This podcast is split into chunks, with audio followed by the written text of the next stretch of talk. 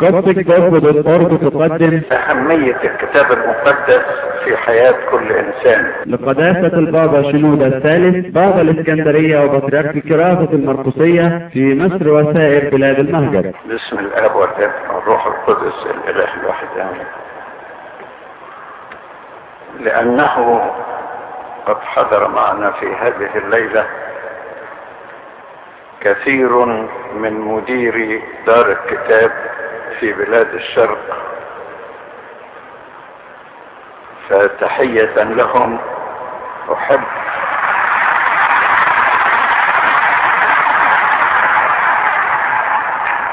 أنتم بتحيوهم بطريقتكم وأنا أحييهم بأن أجعل موضوعنا اليوم عن الكتاب المقدس ومفيد لكم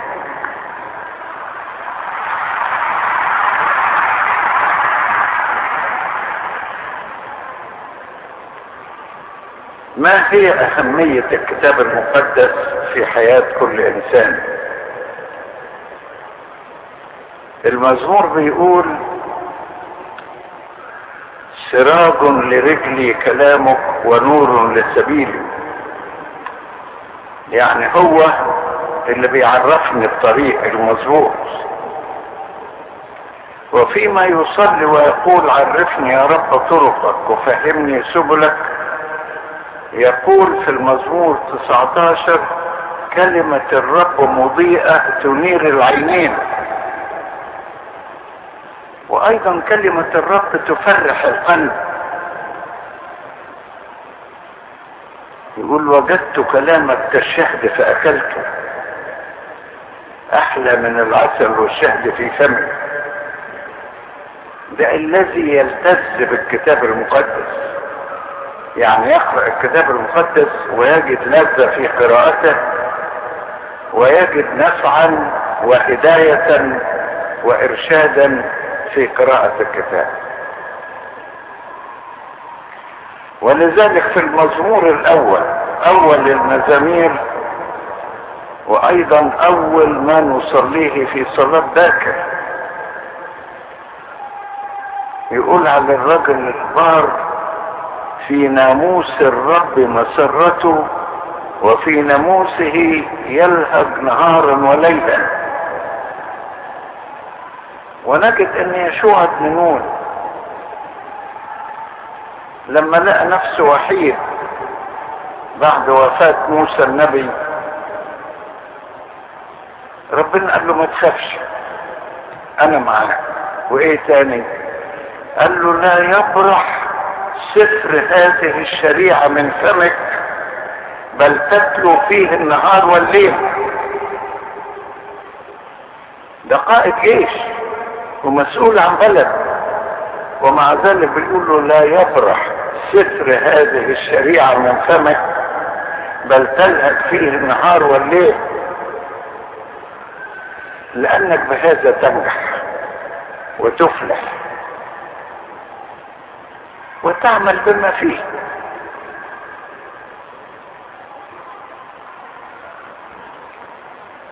وداود النبي من عمق تأملاته في الكتاب المقدس يقول لكل كمال رأيت منتهى أما وصاياك فواسعة جدا. يعني مهما دخل في وصية ربنا لا يجد نهاية لعمق الفهم اللي موجود فيه. ولذلك كانت هذه المزامير هي تسليته.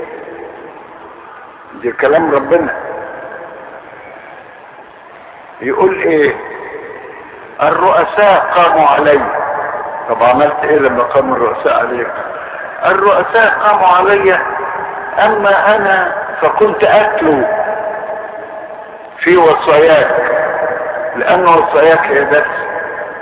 طب والمشاكل اللي محيط بيك والرؤساء اللي بيتابوك ولا همني ومن أهمية الكتاب المقدس إن السيد المسيح يقول ليس بالخبز وحده يحيا الإنسان بل بكل كلمة تخرج من فم الله اللي هي كلمات الكتاب المقدس. وهذه العبارة التي قالها السيد المسيح هي التي قيلت للشعب في سفر التثنية أيام موسى النبي يعني من زمان.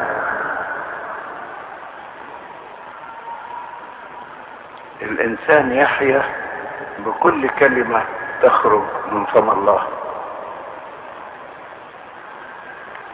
فالكتاب المقدس فيه تعزيات كثيرة جدا.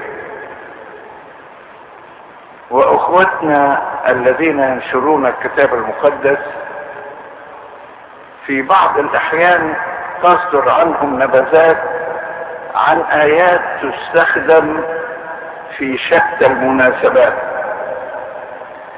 إن كنت في حالة حزن تقرا كذا إن كنت في حالة ضيقة تعمل كذا إن كنت في حرب كذا إن كنت في احتياج يعني كل حالة لها آية من الآيات. والإنسان اللي يقرأ الكتاب المقدس ويفهمه زي ما بيقول السيد المسيح أمثاله يخرج من كنزه جددا وعتقاء تلاقي الموضوع يجي قدامه يلاقي الآيات طلعت له من العهد القديم والعهد الجديد ومن الأمثال ومن الأنبياء ومن الإنجيل وكله في الموضوع اللي هو فيه.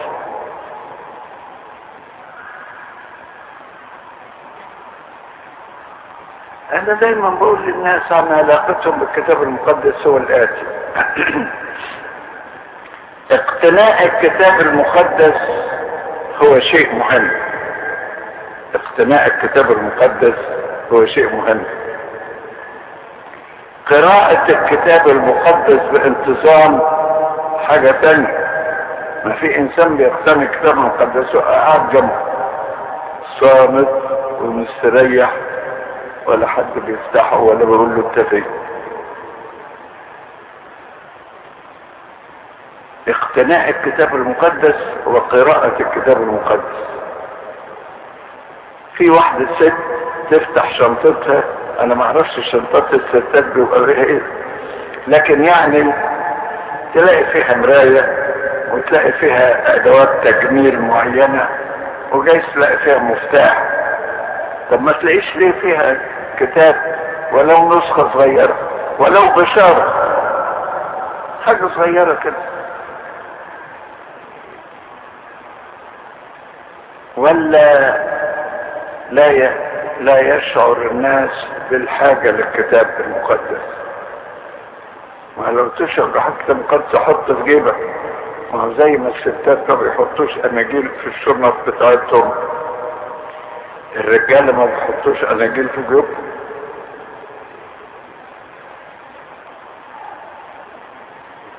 يحط منديل يحط موبايل فون يحط أي حاجة لكن لكن كتاب مقدس نشكر ربنا إن دلوقتي الموبايل فون أحيانا فيه نسخة من كتاب مقدس. وتلاقي ساعات نسخة من كتاب مقدس وترجمات الكتاب بالعربي وبالإنجليزي وباليوناني وكل. عشان في أي وقت يطلع هو اسمه موبايل فون بيترجموه المحمول بينما كلمة موبايل لا تعني المحمول ابدا. مش وقته بكلام الترجمات دلوقتي. لكن تكون معاك الكتاب مقدس يبقى اقتناء الكتاب المقدس وقراءة الكتاب المقدس بانتظام والتأمل في الكتاب والرابع والعمل بما في الكتاب. خدت بالكم الأربعة؟ اقتناء الكتاب. قراءة الكتاب. التأمل بما في الكتاب. العمل بما فيه. لو عملت كده تبقى تمام. بل إن الإنسان إذا سار على هذا الوضع يصبح هو نفسه انجيلا متحركا. يعني مش موبايل فون موبايل جوسبل يعني. هو نفسه إنجيل متحرك.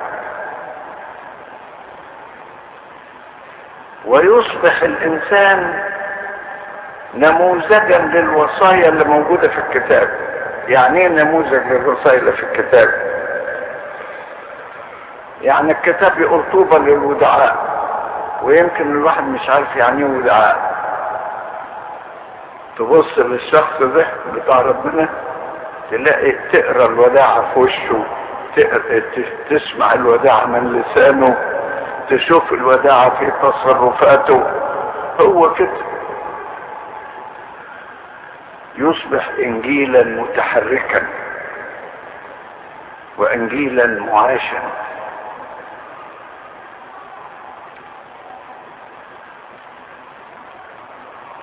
دي من الناحية الإيجابية. من الناحية السلبية عدم قراءة الكتاب تضر. ولذلك داود النبي المختبر يقول الآتي يقول لو لم تكن شريعتك هي تلاوتي لهلكت حينئذ في مذلتي. لو لم تكن شريعتك هي تلاوتي لهلكت حينئذ في مذلتي. كنت ضعت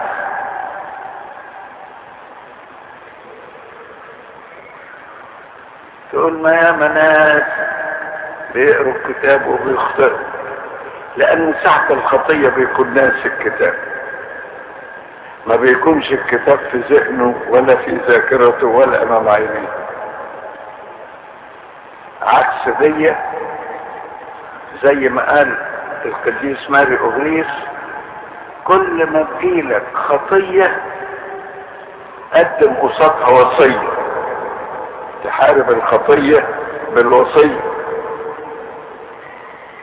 يجي لك شعور بالغضب وهتتنرفز وتحمر وتبقى حالتك حال تقول لا ده في آية بتقول غضب الإنسان لا يصنع بر الله. تلاقي الحكاية دي ترن لذهنك ده في آية بتقول لا تستصحب غضوبا ومع صاحب سخط لا تجيء. دي في آية بتقول ليكن كل إنسان مسرعا في التكلم مبطئا في التكلم مبطئا في الغضب. يعني ما يغضبش بسرعة. تلاقي الحرب ابتدت تخف عليك بالآيات تستخدم الآيات. تلاقي نفسك هتتنفخ وتتكبر تلاقي آية وقفت قصادك. تقول لك قبل الكسر الكبرياء وقبل السقوط تشامخ الروح.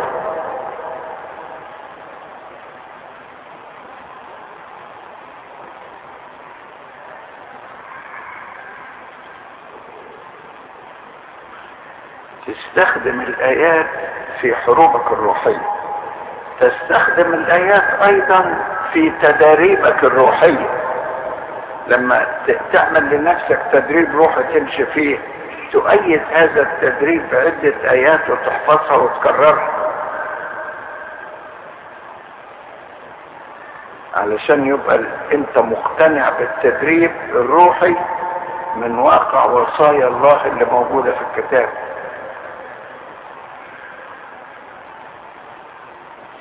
آدي فايدة الكتاب فايدته أيضا في التعليم. الذي يعلم الآخرين ينبغي أن يكون تعليمه مبني على الكتاب. مبني على الكتاب. على رأي قديس الأنبا أنطونيوس جوستان رهبان يقول كل عمل تعمله ليكن لك عليه شاهد من الكتب.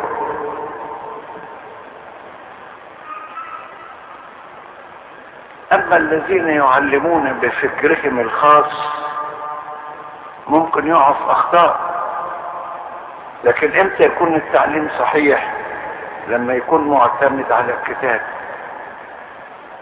كل تعليم بتثبته آية بتثبت وصية. إلى آخره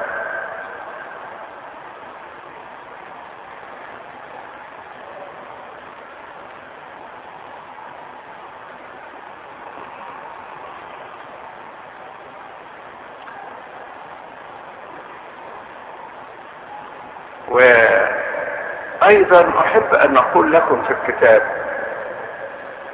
إن في إنسان يقرأ الكتاب لكي يكون عالما لا لكي يكون عابدا.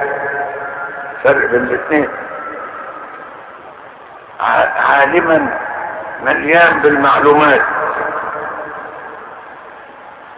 لكن السيد المسيح قال كلمة لطيفة. قال إن كلام ربنا روح وحياة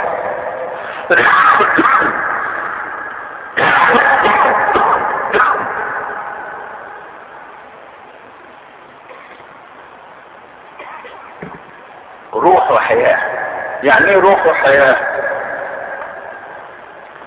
يعني تشوف روح الوصية وتحول الوصية إلى حياة. تشوف إيه روح الوصية وتحول الوصية إلى حياة.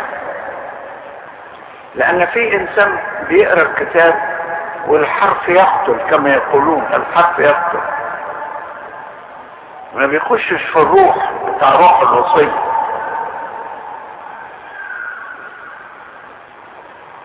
في كتاب لطيف لقديس اغسطينوس موجود في مجموعة Nicene and Post-Nicene Fathers الكتاب ده اسمه Spirit and Letter يعني الروح والحرف. في إنسان يشوف الوصية إيه الروح بتاعتها وإنسان يشوف حرفية الكلام. فإذا قرأت الكلام خد الروح اللي فيه. وعلشان تاخد الروح اللي فيه لا تعتمد على آية واحدة فقط. أنا فاكر مرة كتبت لكم مقالة واديت لكم عظة عن خطورة استخدام الآية الواحدة. خطورة استخدام الآية الواحدة. عايز تاخد تعليم من الكتاب ما تجيبش آية واحدة هات كل الآيات التي تتعلق بالموضوع وحطها مع بعض. عايز تدرك فضيلة معينة هات كل الآيات المتعلقة بالموضوع وحطها مع بعض. لكن مش مجرد آية. للأسف الشديد في مرة من المرات وأنا قاعد بكتب عن عن السبتيين الأدفنتست. ليهم كتاب اسمه الكتاب يتكلم. الكتاب إيه؟ يتكلم. يسأل السؤال والإجابة آية. الله. طب ما تشوف بقية الحياة تختار آية واحدة. قيلت في مناسبة معينة ولأشخاص معينين. ولغرض معين وتجعلها قاعدة. طب ما تشوف الباقي. هقول لكم نوع من إزاي إن الآية الواحدة ممكن تخدع الإنسان.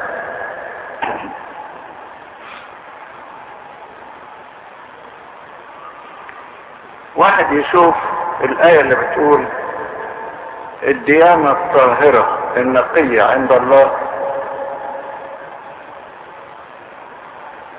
هي افتقاد اليتامى والارامل في ضيقهم بس كده. مفيش الإيمان. مفيش القداسة. بس هي الدهنة الطاهرة النقية عند الله. الآب هي إن الله. أو مثلا نشوف كلام المسيح في متى 25 إن الناس اللي يخشوا الملكوت يقول لهم كنت جوعانا فاطعمتموني كنت عطشان فسقطتموني كنت عريان الآخر. بس دي اللي دخل الملكوت وتقول بس أعمل دول وخلاص. ويشفق على الناس التعبانين والمحتاجين وهو ماشي في الغلط. لا يا حبيبي لا. الكتاب ليس آية واحدة. تأخذ الآيات كلها.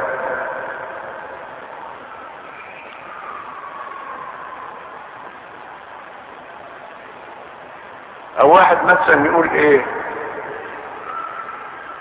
اللي مطلوب منك إيه؟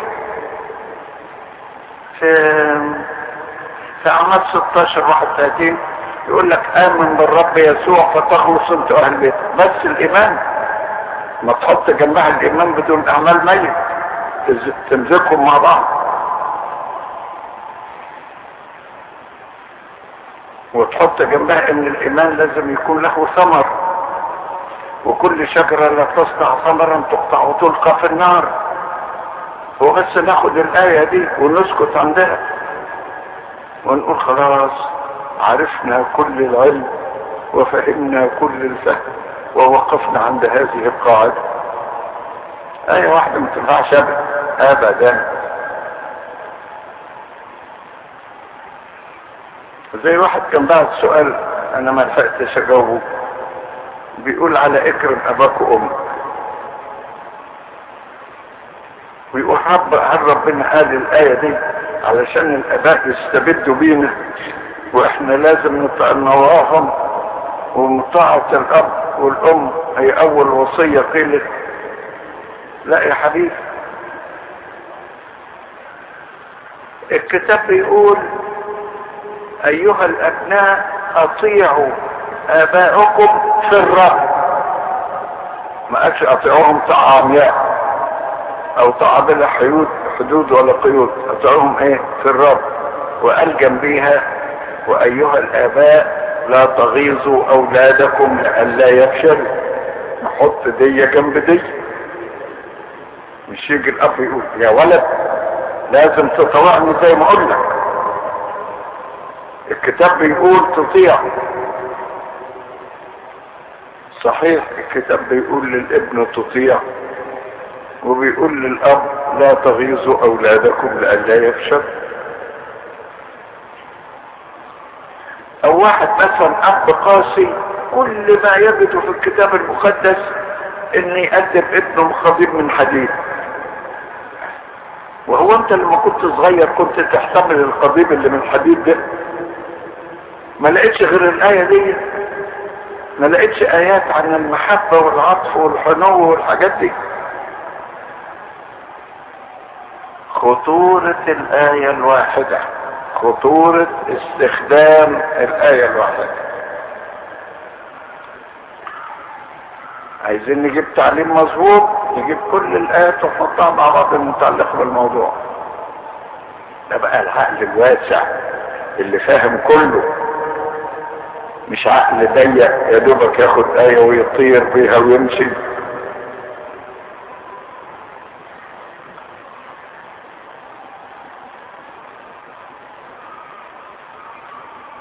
كذلك التفسير الحرفي للكتاب مش صح. التفسير الإيه؟ الحرفي. زي واحد يقول لك لا ده الكتاب المقدس بيقول جعلنا ملوكا وكهنة. قمت تروح انت تعمل كاهن. وانت علماني. يقول آه جعلنا ملوك وكهنة. طب ناخدت بالحرفية وجعلك ملك. بقيت كاهن يا صاحب الجلالة. هناخد الآية بالحرف. منزل نشوف يعني إيه ملوك وكهن ونفهم معنى كلمة كهنة أيضا.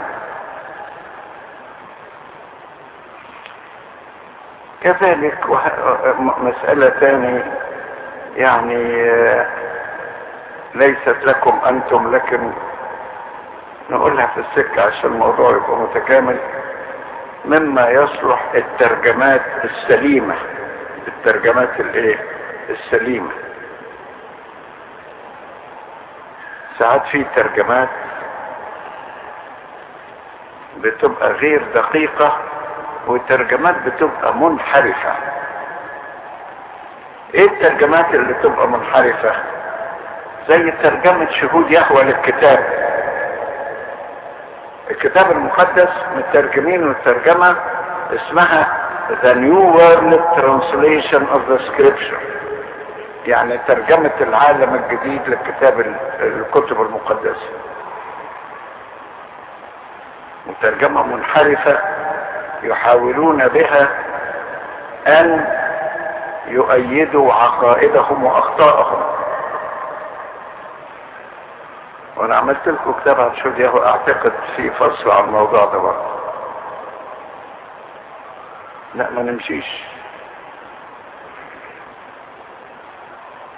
زي مثلا الترجمة المنحرفة واللي معها الحرفية يقول لك يعني يبقى الأسد مع الخروف.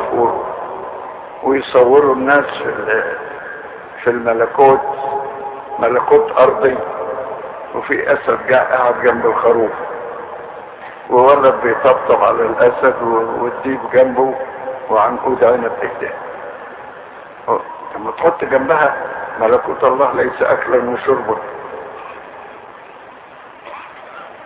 وهو الأسد والخروف لهم نفوس خالدة وأرواح خالدة بتبقى موجودة في الملكوت. يعني جنة الحيوانات اللي هنا هتطلع لنا فوق ولا هنورثها على الأرض في الملكوت. لكن الحرف الحرف والانحراف الاثنين مع بعض الحرف والإيه؟ والانحراف. وحاجة تانية عايز أقولها لكم في الكتاب المقدس لابد أن ندرك معاني كلمات الكتاب المقدس. ولا الكلام ده صعب؟ أعتقد إن أنا في أوقات كثيرة كلمتكم في المواضيع دي. في كلمات لها أكثر من معنى في الكتاب المقدس.